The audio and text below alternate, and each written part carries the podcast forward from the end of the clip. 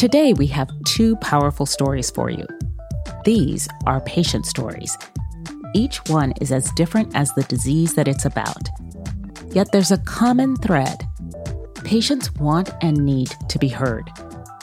You'll hear from a mom who will do whatever it takes to save her son's life. And you'll hear about a young woman who's fighting for herself and her underserved patient community. I'm Dr. Michelle McMurry Heath, and you are listening to I Am Bio.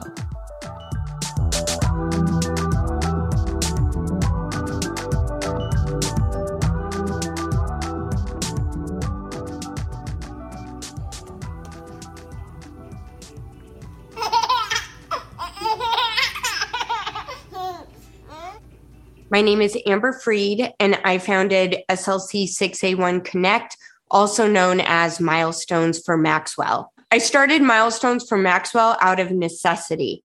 Shortly after I had twins in March of 2017, I noticed that Maxwell was not progressing like his twin sister, Riley. He had some really strange movements, didn't seem interested in the world around him, and he was floppy.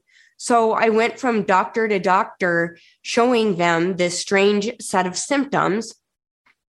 And it was finally the ophthalmologist that looked at Maxwell and said, Well, I can tell you that his eyes are fine, but I don't think he's going to live.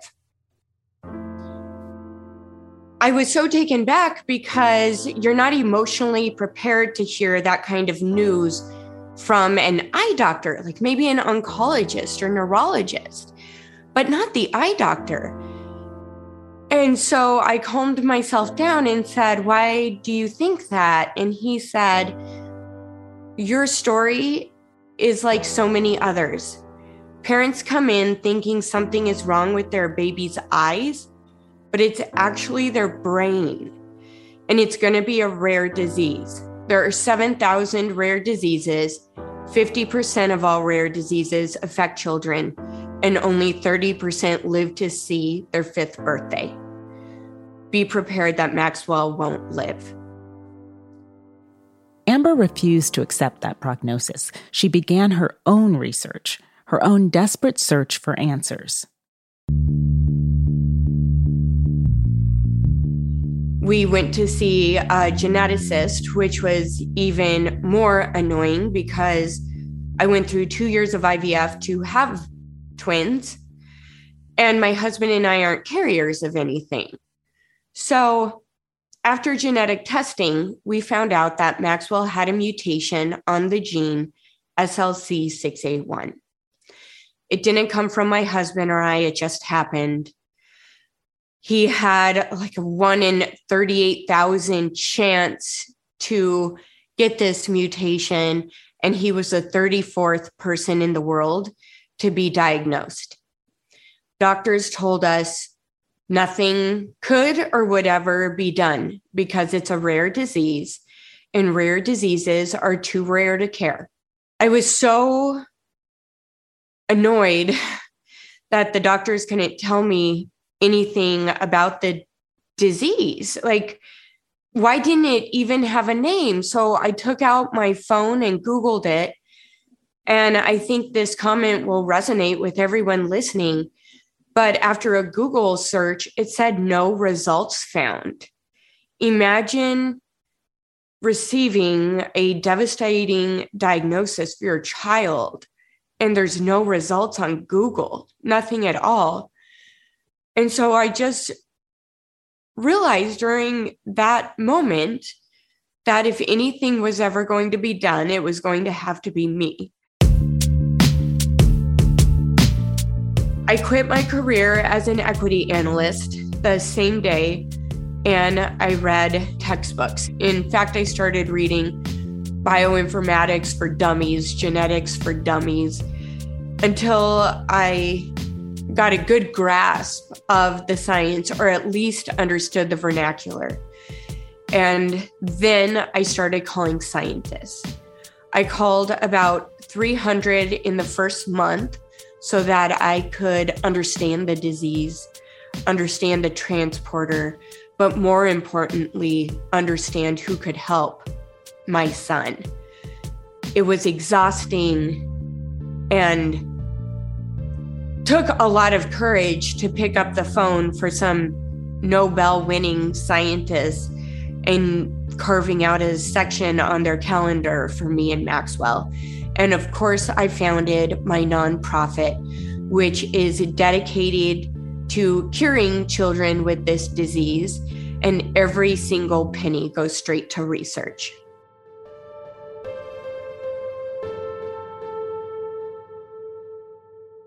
It has been over four and a half years since the doctor's appointment that changed the Freeds' whole world.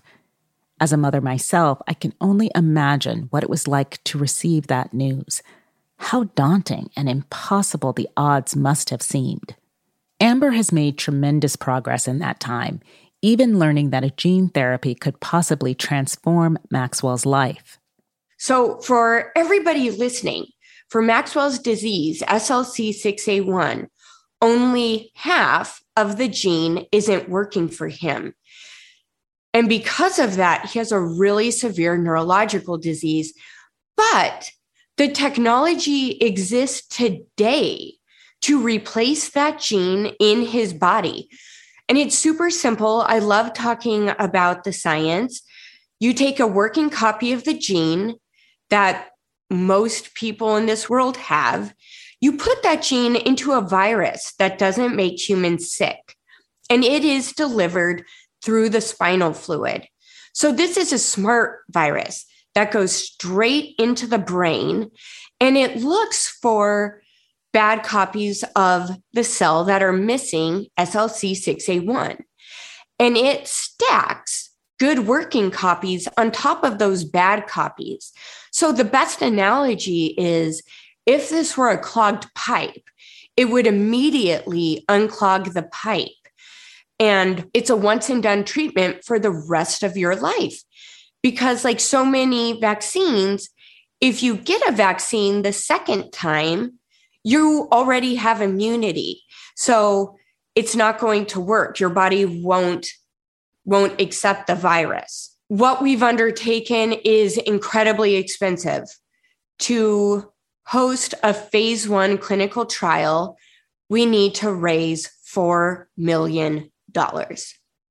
As we've discussed on this podcast before, it takes significant investment, resources, and time to take a therapy from concept to commercialization. This is especially true when we talk about a rare disease. One, it is true that rare diseases are too rare to care. Really, the only person that cares are affected children's mothers and secondly, this is new technology. So the cost is exorbitant today, but like with any new technology, it will really reduce over time. Amber has managed to raise $3 million through a GoFundMe campaign to support research for this promising gene therapy. Now she says she needs another million to move the therapy into clinical trials. I have raised all of the money to fund preclinical development of this gene therapy. And now we're raising money to host a phase one clinical trial. So that means actually dosing four or five patients in an academic setting. And what we're striving to happen is to sponsor this small trial so that we're able to hand off all of the research and what we've done to a larger biotech that can get this drug fully FDA approved with all of the data we planned, we paid to collect. And then this treatment will be available to everyone. We only need 1 million more to make the drug and actually dose children. We've done everything. In fact, our goal is to raise the next million by the end of the year and and hoping that there is some type of Christmas miracle. I love you. I love you. I love you. Yeah, too. He is such a love. He is a flirt. He loves nothing more than to bat his eyelashes at whoever is giving him attention. He loves to clap and hug. And he is just enamored with his twin sister, Riley. Maxwell has a few words, and it's not uncommon for her to leave his eyesight and have him yell, Why we? Why we? Come, come. Because he's so upset whenever she's not around. And Riley loves him and she calls him her best friend.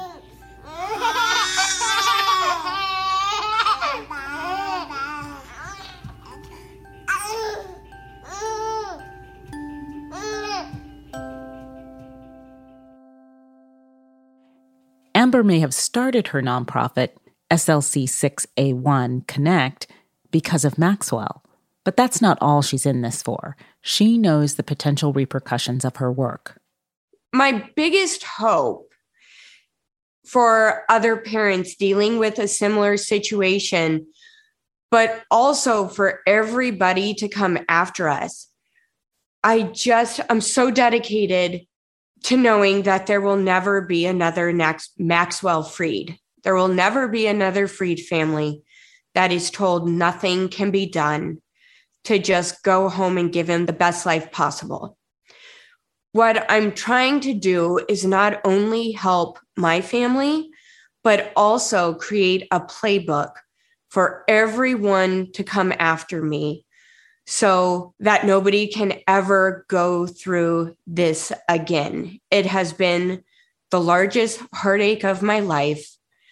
I think we can all think back to your worst moment in life and take that moment.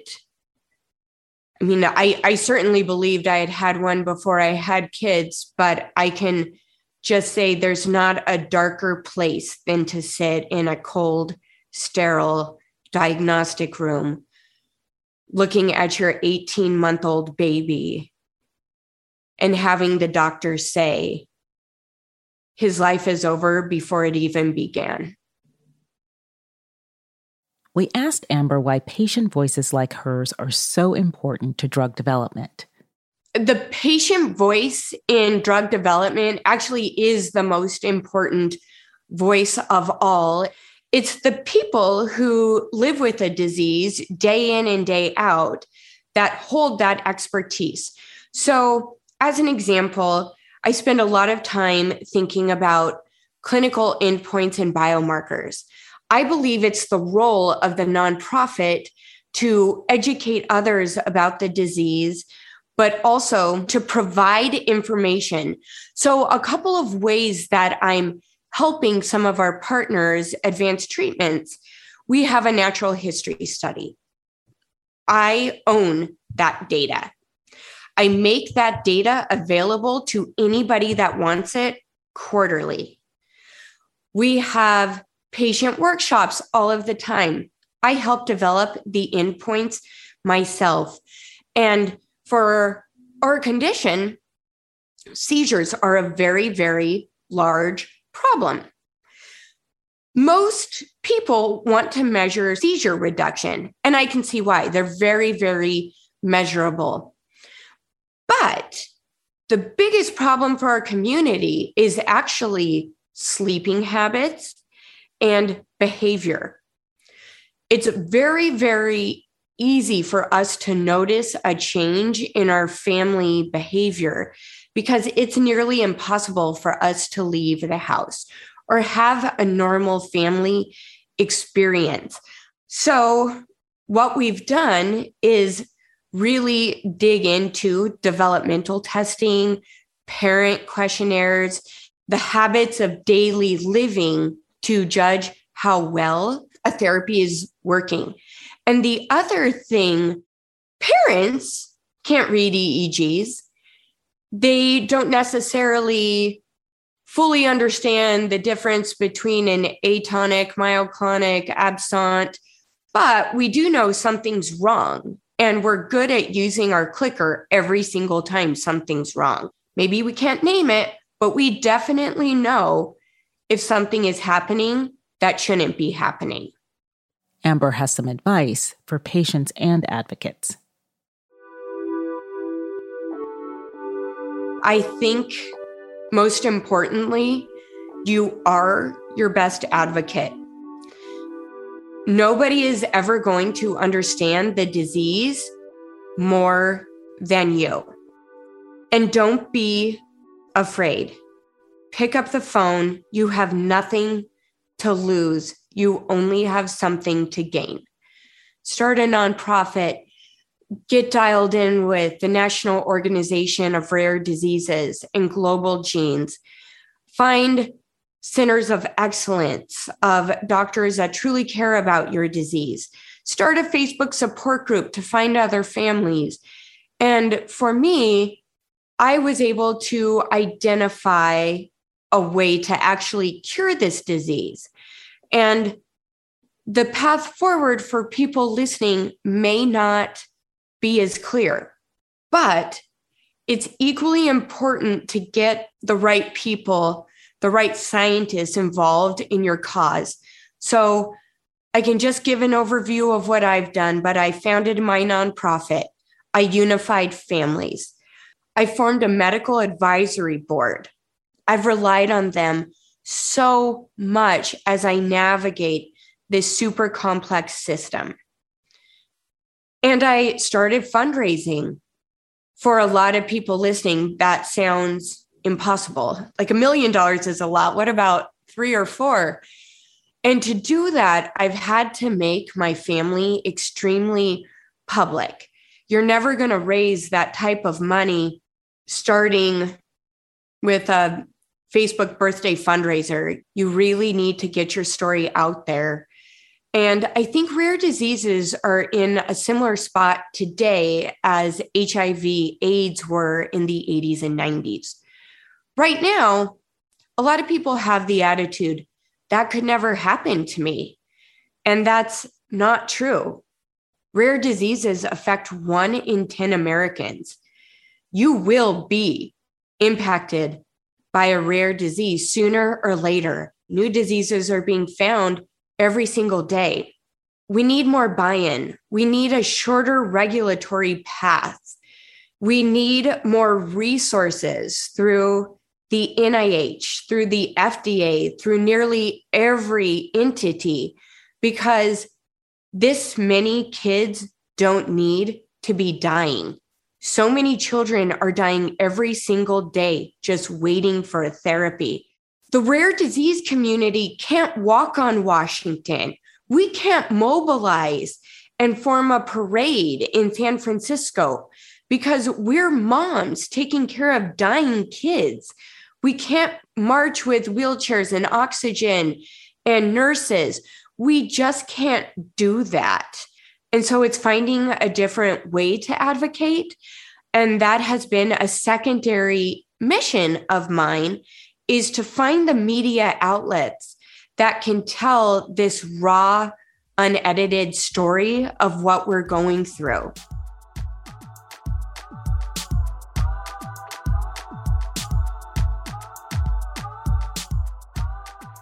Advocacy comes in many shapes and sizes. When we come back, we'll talk to a woman who herself is a patient. She tells us what it's like to feel alone despite having a well known disease because of a healthcare system that often overlooks or dismisses people of color.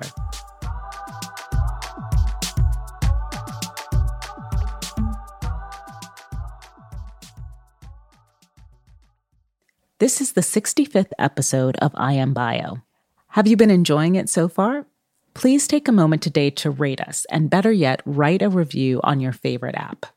Share this podcast with someone to educate or inspire. All of this helps us reach a wider audience to share the good news about biotech breakthroughs.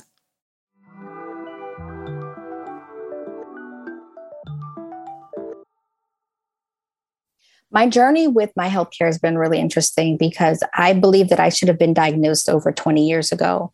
And it was not until my disease presented um, to me in a very severe manner. I was bleeding for over four months. I had recurring abscesses. I had surgery. I had eight fistula. I lost hair. I had chronic eye infections. I had mouth ulcers. I had 64 ounces plus of fluid on my knee. I had swelling all over my feet and I lost my mobility. That was when I actually finally got to a space of, hey, you probably have Crohn's disease. It should have never taken anyone that long. Crohn's is an autoimmune disease characterized by long term gastrointestinal inflammation. It is sometimes referred to as IBD, which stands for inflammatory bowel disease. It does not qualify as a rare disease, yet Melody felt totally alone when she first learned she had it. Hello, my name is Melody Narain Blackwell, and I am the president and founder of Color of Crohn's and Chronic Illness. When I was 13 years old and I had a flexible sigmoidoscopy, and at that time I had been bleeding for months, uh, and a doctor said I had internal hemorrhoids, not factoring the fact that I had been having stomach aches since I was six years old, and I would sleep in a bathtub at night at least two or three times a week from from having pain and my body feeling extremely hot. Um, I knew when I really did get to this diagnosis 20 plus years later that being quiet wasn't an option. Color of Crohn's and chronic illness, which we affectionately call COCHI, was a product of my own inequities.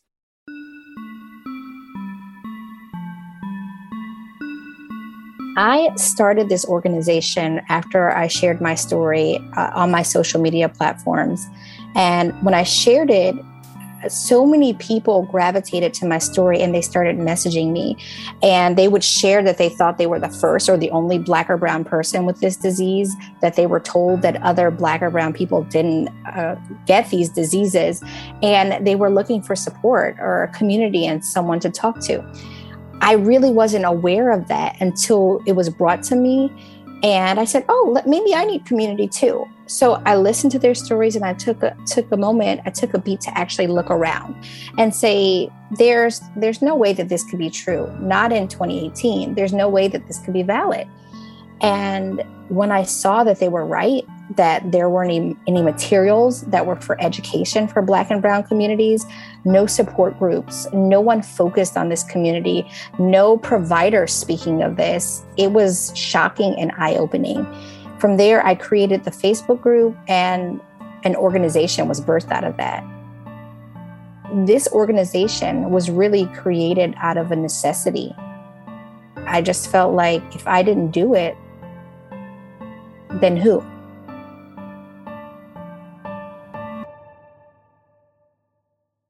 Why did this community of Black Crohn's sufferers feel so alone when the disease is well known in the medical community? More often and extremely common, the disparity in the space of Crohn's and ulcerative colitis for people of color is that they're not diagnosed. They're not factored into the disease until their disease is at very moderate to severe states. And that presents a much more complicated disease. And usually, when they're diagnosed at these moderate severe states, they're not even offered a drug that could actually help them have a better quality of life, manage the disease at that state because of things like step therapy. So the inequity really does start at the beginning. That's where the gap is. We need to be factored into the disease so that we can get to diagnosis. Black patients tend to be underdiagnosed and undertreated when it comes to illnesses where their primary symptom is pain. A study published by the University of Virginia found that many white medical professionals actually believe Black people experience less pain.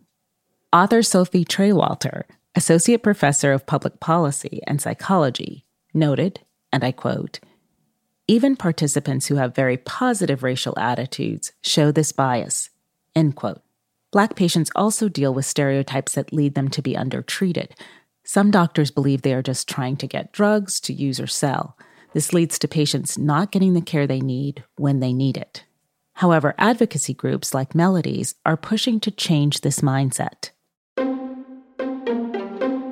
when I was uh, met with these other challenges from other people in our community, I felt on fire. And then when I knew that my voice really mattered in this disease because there wasn't enough there, I felt ready. and I, I did what I knew I could do. And I created something that I knew would be unstoppable. Because when you see that these community members are suffering and no one's taking the opportunity to hear what they're saying, you don't have any other way to go but forward. I couldn't turn a blind eye to this because the voice that I had, I knew that they weren't all equipped to have it. Companies take Coachy very seriously. And I believe they take Coachy seriously and Melody seriously because they heavily rely on data and facts. And that's where validity is. And when you look at this community that we have over 500 members of, there are patterns. And the, the primary pattern is the misdiagnosis and the lack of diagnosis and the delayed diagnosis. Those are three patterns that can't be ignored. So we're taken seriously because I can give them this knowledge, and almost every community member that they get an opportunity to get in front of or hear their story, it's confirmed. Not because I've coached them, not because we've rehearsed it, it's because it's their story and it's truth. So it's not me speaking from a place of me, me, me, but it's them, them, them that I'm representing. And when you see see these patterns which they build their work on. That's the foundation of their work, data and patterns.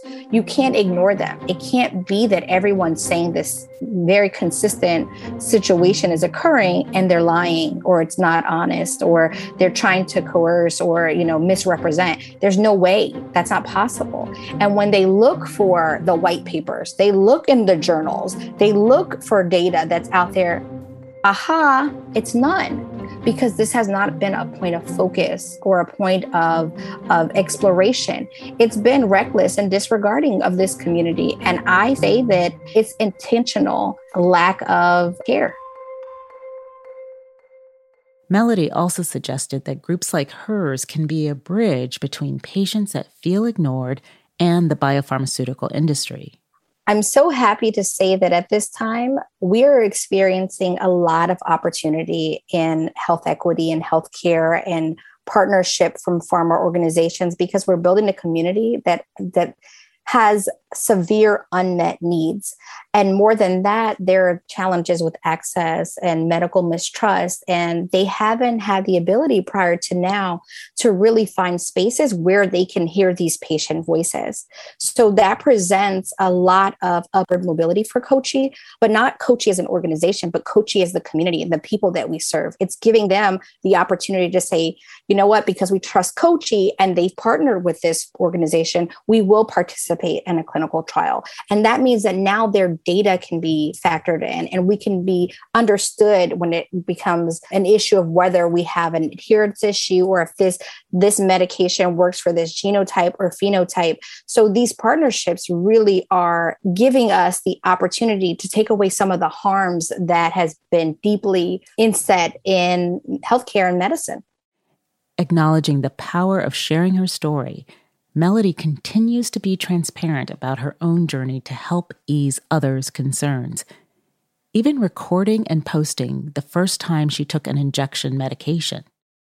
Working on being brave, this is my shot. And I said I was going to do it and I was going to record a video.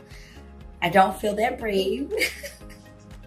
but I'm going to do this. You guys are going to see me do it step by step because I get so many inquiries about administering injections and fear and anxiety and I just, I want to have a transparent moment with you. And I don't want you to be afraid because at the end of the day, this is medicine that we need to keep ourselves going for our bodies to make the repairs that it needs. Here I go. See, smiling. It could be worse. You know, it could be way worse. I could be in a hospital bed. I've been in a hospital bed. This is me talking to myself and making myself brave, okay?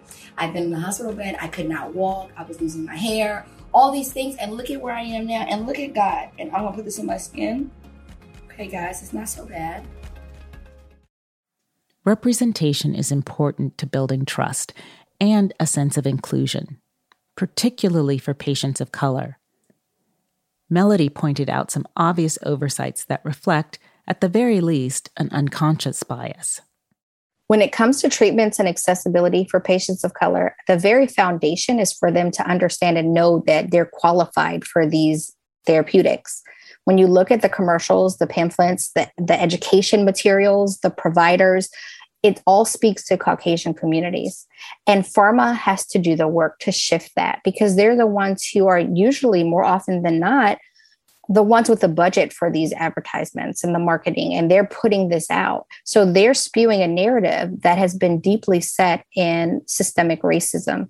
If I don't see myself in any of the commercials or materials, why would I ask my provider if I would qualify for this? Even Melody's young son notices.